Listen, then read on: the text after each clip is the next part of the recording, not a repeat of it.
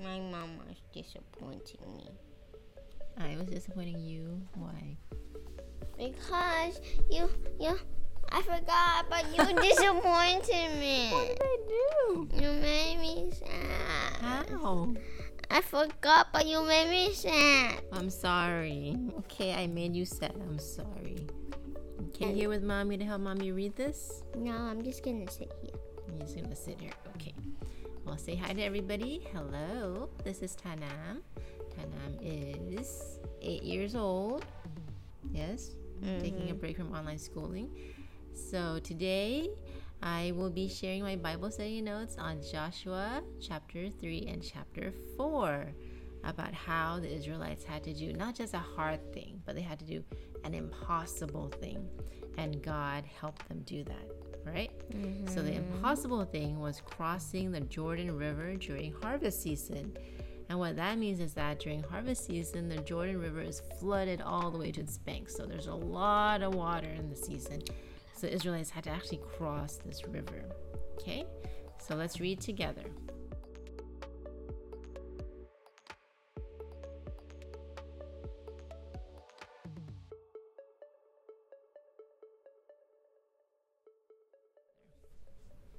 From Joshua 3 and 4. Okay, early in the morning, Joshua and all the Israelites set out from Shittim and went to the Jordan, where they camped before crossing over. After three days, the officers went throughout the camp, giving orders to the people. When you see the Ark of the Covenant of the Lord your God and the Levitical priests carrying it, you are to move out from your positions and follow it. Then you will know which way to go, since you have never been this way before. But keep a distance about of about 2,000 cubits between you and the ark. Do not go near it. Joshua told the people, Consecrate yourselves, for tomorrow the Lord will do amazing things among you. So, before we want to anticipate God doing amazing things before us, right? For mm-hmm. us and through us. So, we have to do our role of consecrating ourselves and being ready for Him. Joshua mm-hmm. said to the priests, Take up the Ark of the Covenant and pass on ahead of the people. So they took it up and went ahead of them.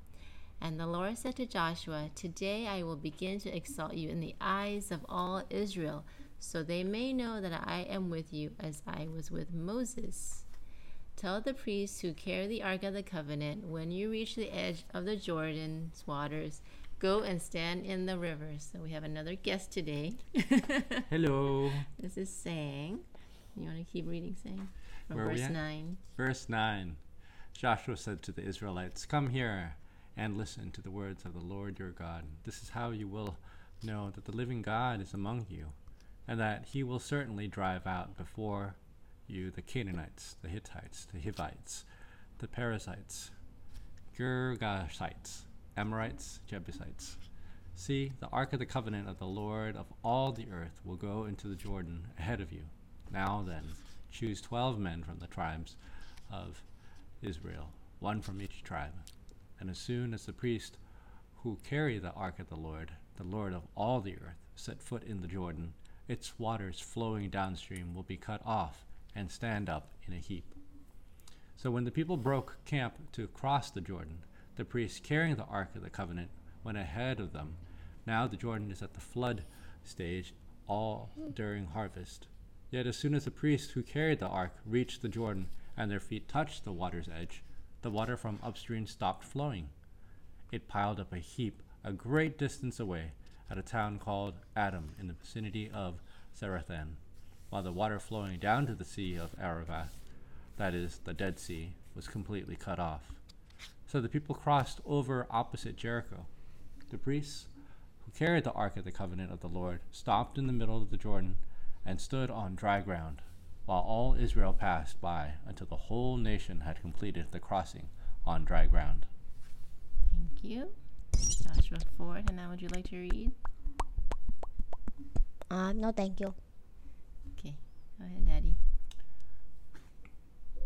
When the whole nation had finished crossing the Jordan, the Lord said to Joshua, Choose twelve men from among the people, one from each tribe, and tell them to take up twelve stones from the middle of the Jordan. from right where the priests are standing, and carry them over with you, and put them down at the place where you stay tonight. So Joshua called together the twelve men he had appointed from the Israelites, one from each tribe, and said to them, Go over before the ark of the Lord your God into the middle of the Jordan. Each of you is to take up a stone on his shoulder, according to the number of the tribes of the Israelites, to serve as a sign among you. In the future, when your children ask you, What do these stones mean? Tell them that the flow of the Jordan was cut off before the ark of the covenant of the Lord. When it crossed the Jordan, the waters of the Jordan were cut off. These stones are to be a memorial to the people of Israel forever. So the Israelites did as Joshua commanded them. They took twelve stones from the middle of the Jordan, according to the number of tribes of the Israelites, as the Lord had told Joshua, and they carried them over with them to their camp, where they put them down. Joshua set up the twelve stones that had been in the middle of the Jordan at the spot where the priests who carried the ark of the covenant had stood, and they are there to this day.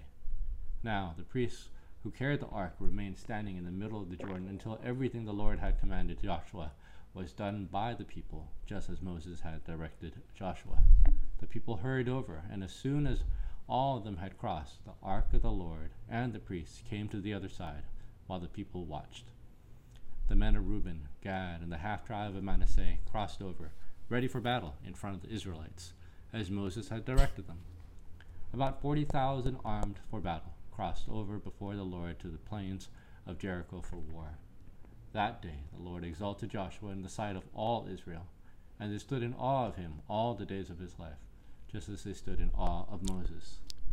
Then the Lord said to Joshua, Command the priests carrying the ark of the covenant law to come up out of the Jordan. So Joshua commanded the, the priests, Come up out of the Jordan. And the priests came up out of the river, carrying the ark of the covenant of the Lord.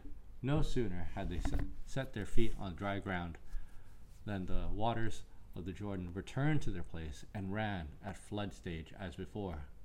On the tenth day of the first month, of the, the people went up from the Jordan and camped at Gilgal on the eastern border of Jericho. And Joshua set up at Gilgal the twelve stones they had taken out of Jordan. They said to the Israelites, In the future, when your descendants ask their parents, What do these stones mean? Tell them, Israel crossed the Jordan on dry ground. For the Lord your God dried up the Jordan before you until you had crossed over. The Lord your God did uh, to the Jordan what he had done to the Red Sea, when had dried up before us until we had crossed over. He did this so that all the people of the earth might know that the hand of the Lord is powerful, and so that you might always fear the Lord your God. Amen. Thank Amen. you. You're welcome.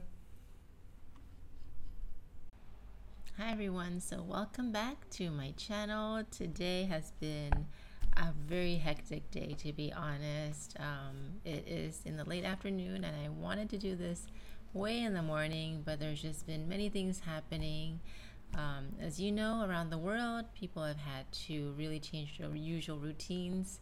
And in Thailand, we now have a third wave of COVID cases, so the kids have been home and it's expected that they won't even get to go back to school to finish off the semester, which ends in early June. But it is what it is, and I've been really reflecting on how, as a mom, you know, it's hard to juggle work and the kids at home all the time as well. We live in a condo where we're sharing the bandwidth, we're sharing the resources, we're sharing, you know, our spaces. So it's really hard to get a really long extent of time, a long stretch of time for me to do my work and do videos like this. Um, but I'm grateful for the time that we have with them while they're still at home. I know that people say that the days are long, but the years are short, and I know that's very true. And I want to make the most out of every day. And today really tested that for me because um, we're Thai, so my kids they go to an international school, but they still have to do Thai class, and it's Thai for Thais, which is equivalent to what they would be doing in Thai school for the specific Thai language class.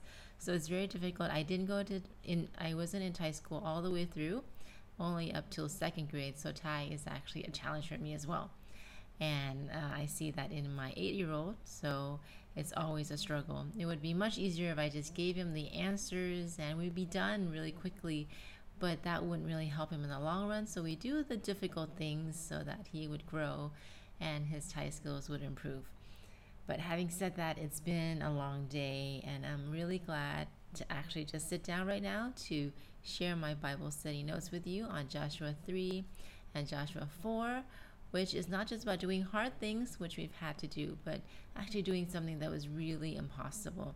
And I think that really speaks to me, and I'm grateful that God is using these verses to speak to me today, actually, about trusting Him to do the impossible things in life. So, having said all that, I just want to apologize if this video may seem a little choppy here and there because sometimes I have to stop recording and then restart recording.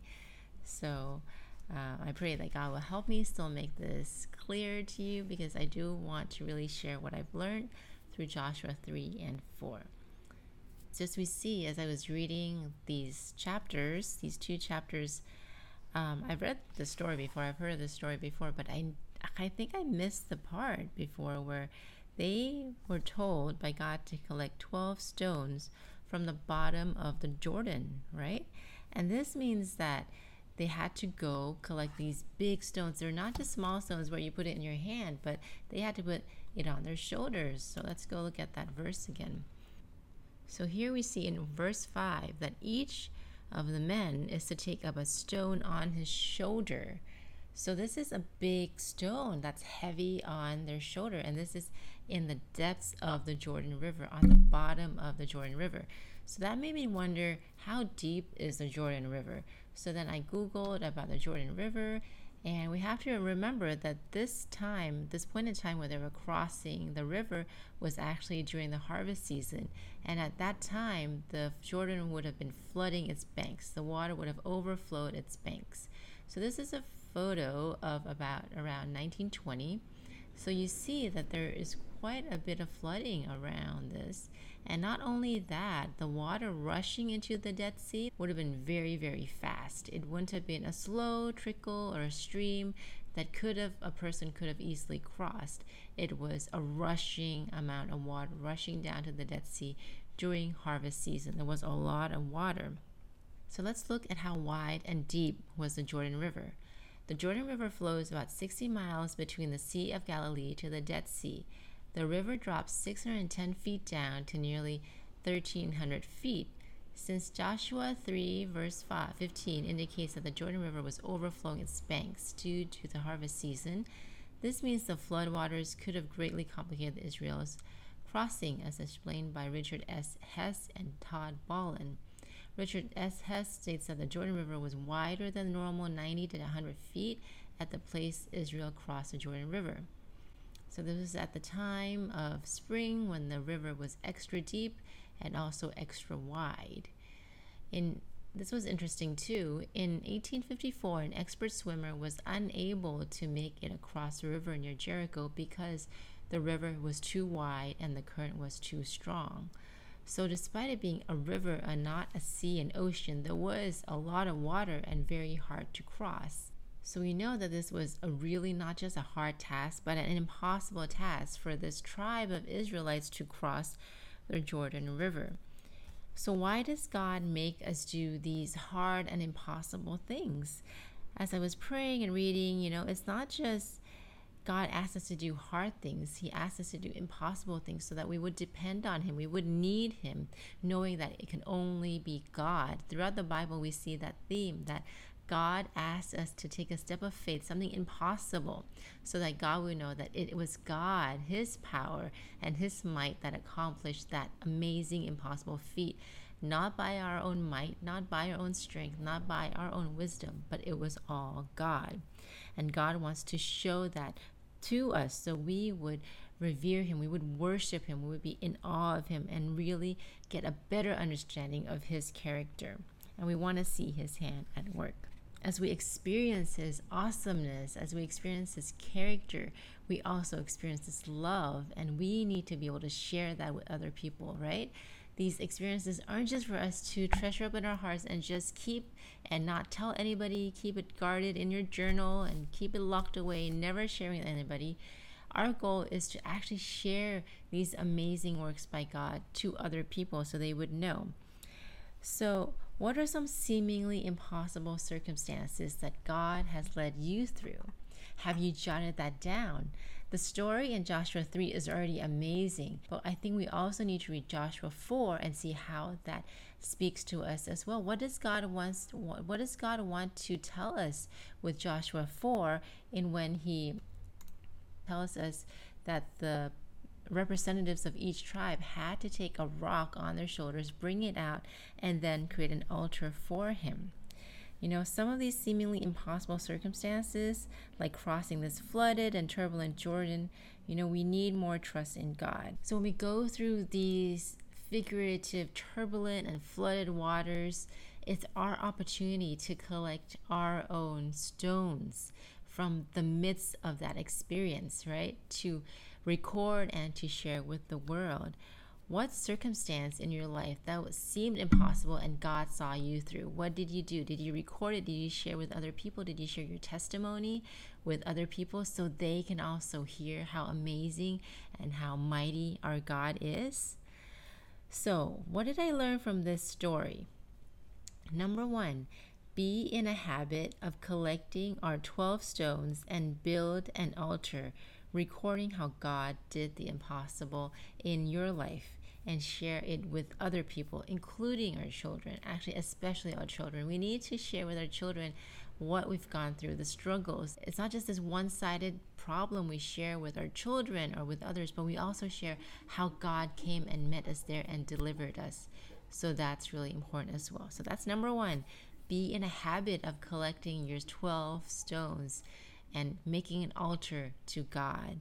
And that brings us to number two the altar and that praise and worship, giving up a sacrifice of praise to God as He had brought you through that situation, that seemingly impossible situation. We're very good at praying when we see the problem. We're very good at going to God and asking God for help when we see a problem that we cannot solve. But then after God delivers us, are we in a habit of going back and praising Him for it? Or are we just like, yes, um, it's done. I'm feeling good. I can move on with my life. Do we stop and actually acknowledge, yes, that was you, Lord. You brought me through that. That was all you. Do we make a habit of giving up our praise and worship to Him when He has delivered us from our problems? So make sure that you give God a thanks offering as a form of worship to Him all the time. You know, God doesn't actually need anything from us but our love and our adoration and our hearts as sacrifices of praise or sacrifice of thanks offering to God.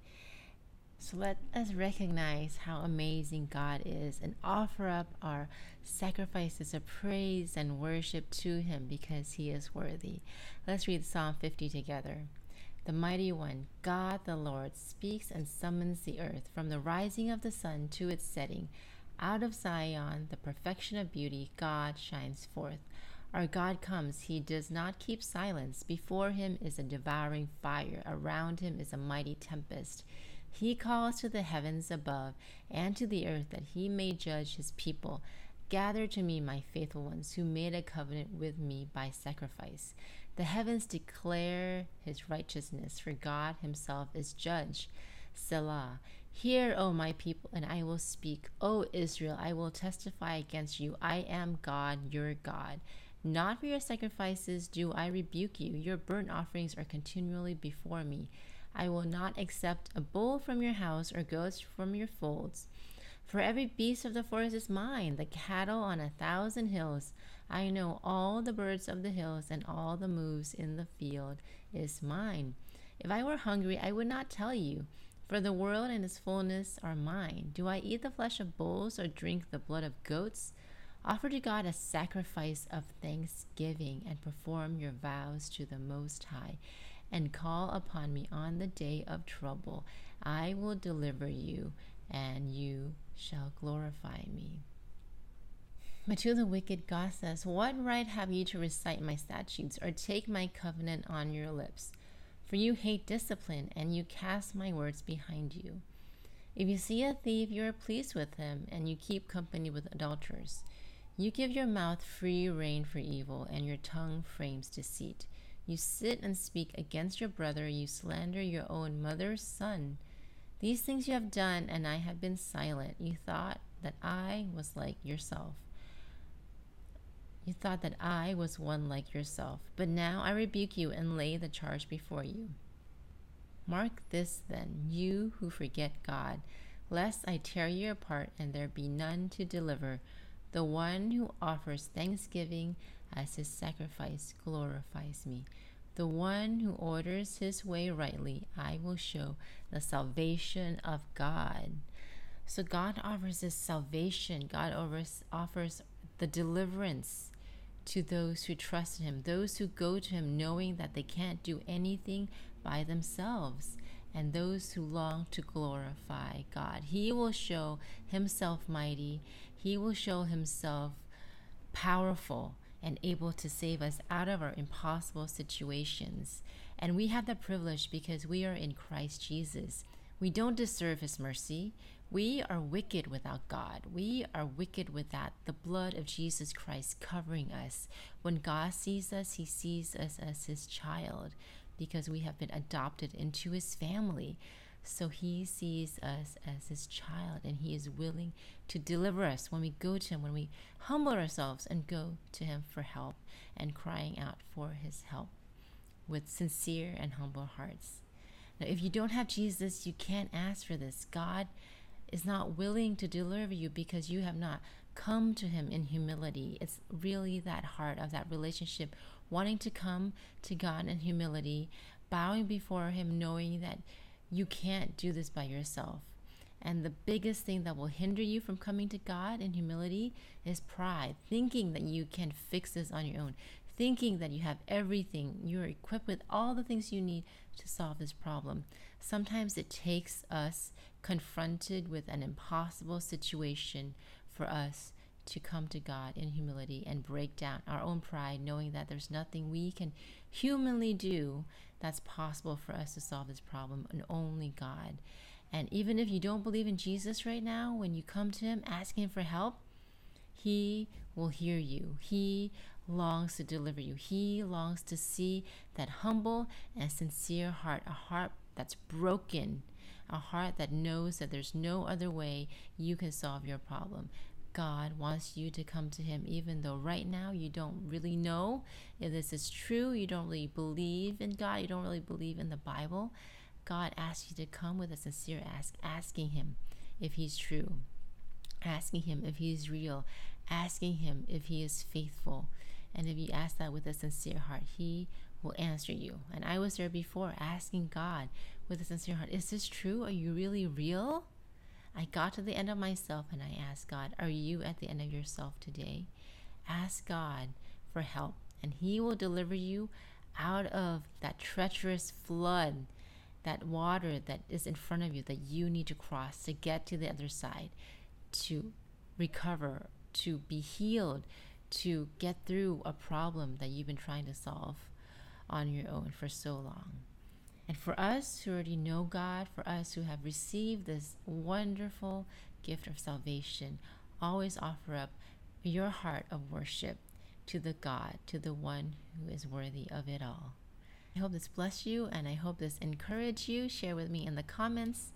And please subscribe. I appreciate your support in subscribing and clicking like uh, to this video and sharing this video to anybody who you think would help. This message would help. So I hope to see you in the next time. Again, uh, today was a little crazy, a little hectic. I hope it wasn't too choppy. I wanted to share my Bible study notes with you on a regular basis. So that's one of my discipline. And also, I am very blessed to share from the blessing I have received from reading God's Word and studying it and uh, trying to understand what God wants to teach me through His Word so I can walk closer with Him and be obedient and knowing that I can't do any of this without Him. So I'm praising God and I thank you, Jesus, for helping me do this on a regular basis. Thank you, everyone. God bless you. Bye.